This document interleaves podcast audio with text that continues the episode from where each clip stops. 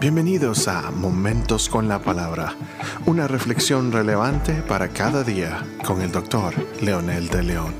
Saludos amigos y amigas, aquí estamos nuevamente con otro episodio más de Momentos con la Palabra. Esta vez vamos a abordar la sexta bienaventuranza, la primera parte que leemos en el libro de Mateo capítulo 5 versículo 8 que dice, Bienaventurados los de limpio corazón, pues ellos verán a Dios. Esta bienaventuranza está muy ligada a lo que el Antiguo Testamento demanda de los ciudadanos del reino de Dios. Por ejemplo, tenemos a Adán, Noé, Abraham, José, David y otros tantos siervos de Dios, profetas y eh, los jueces y sacerdotes. Todos coincidieron que los de limpio corazón eh, se usaba el sinónimo de santidad, de pureza, perfección, gozo de la salvación y otros versículos y textos más que encontramos con este tipo de palabras. Estos, dice la escritura, son los que van a ver a Dios, son los que van a tener los favores de Dios. Y eso lo veremos en la segunda parte. No solo es cuestión de recibir un favor, sino ese es el requisito fundamental e indispensable para lograr ver a Dios y Ver a Dios es ya una sublime bendición, es un privilegio que ningún ser humano vivo todavía ha tenido el privilegio de verlo. Luego habla de limpio, tiene muchos usos en el original, pero ligado a las siguientes palabras de esta bienaventuranza, corazón toma una connotación única y especial. Limpio puede referirse a la ropa que se le quita el sucio o al trigo que se le quitaba la paja extra que quedaba después de limpiarlo, como dicen algunos comentaristas, y como dice William Barclay, usado con otras palabras que significa sin adulteraciones al vino y al aceite, entonces quedaría una bienaventuranza parafraseada así. Bendita la persona cuyos motivos son siempre totalmente sin mezcla, porque verá a Dios. Por lo tanto, una persona sin mezclas de limpio corazón es alguien sin doble moral, sin doble ánimo o, como dijéramos comúnmente, sin doble cara. Luego viene la palabra cardia, corazón, que se refiere al ser interno del hombre, no necesariamente al que está bombeando nuestra sangre a nuestro cuerpo. Está hablando de la mente, la voluntad, los deseos.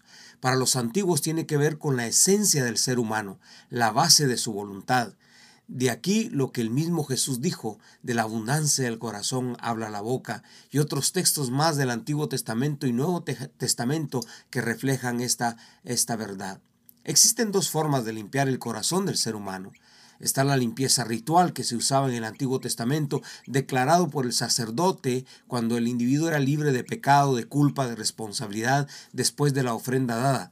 También después de que eh, tenía lepra y se sanaba, esta era una manera de purificar el corazón del individuo. Viene la limpieza mental, pureza de propósito, intención y deseo, limpieza ética o moral. Esta solamente la puede clarificar uno mismo y el Señor. No depende de la absolución humana, sino del arrepentimiento genuino individual. Esto tiene que ver conmigo y con Dios. Cómo mi actitud ante Dios puede valer mucho. Cuando Pablo le dice a los romanos que renueven su mente para que sus actitudes cambien o sean transformadas, estaba hablando de que la única manera de renovarla es por medio de una entrega honesta, sincera y voluntaria al Señor. Un versículo antes, como es Romanos 12.1 y luego estábamos mencionando el versículo 2, les decía que se presentaran a Dios en sacrificio vivo, santo, agradable y luego dice era su culto racional, o sea, su culto inteligente, meditado, pensado. Sin este acto no será posible nunca tener una actitud diferente ante la vida sin tener una, una renovación de nuestra mente. Para que el Señor lo haga, es necesario que el ser humano tome esta actitud, justamente lo que Pablo está pidiéndole a los romanos en el versículo 1. Pónganse en las manos de Dios haciendo esto. Primero, reconocer con profunda honestidad que necesito una limpieza. Esto conlleva un genuino arrepentimiento. Eso significa que he descubierto que tengo algún problema de doble moral, doble ánimo, doble cara, etc aceptar la ayuda del Espíritu Santo para que haga esta obra. A esto le llamamos conversión, recibir a Jesucristo.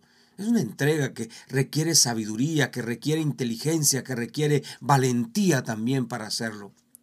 Luego empezar una nueva vida sin volverme a ensuciar o permitir que la basura vuelva a entrar a mi vida. Decidir vivir en esa dimensión de vida retribuir al que ha dañado con pedir perdón, perdonando, pagando, resolviendo el error. Esto es otro principio fundamental también en el cambio, en la limpieza de, de, corazón. Compartir la fe. Muchos que están en la misma situación en la que quizás muchos de ustedes estuvieron y ahora no están, o muchos de ustedes están y conocen a otros que están en la misma eh, necesidad. Este tiene un valor tan importante para Dios, compartirles para que tengan una nueva vida. Si usted quisiera realmente en esta hora hacer algo así como el Señor lo está pidiendo, bienaventurados, dichosos los de limpio corazón, y usted quisiera tener un corazón limpio, ¿por qué no ora conmigo diciéndole a Dios, Dios, en el nombre de Jesús, quiero reconocer mi necesidad profunda de tener un corazón limpio. Y sé que para lograrlo, ahora me rindo a ti, declaro mi necesidad y dejo que entres a mi corazón y que tu Espíritu Santo haga morada en él, para que mi mente sea renovada, mi corazón limpio y mi actitud transformada. En el nombre de Jesús te lo suplico.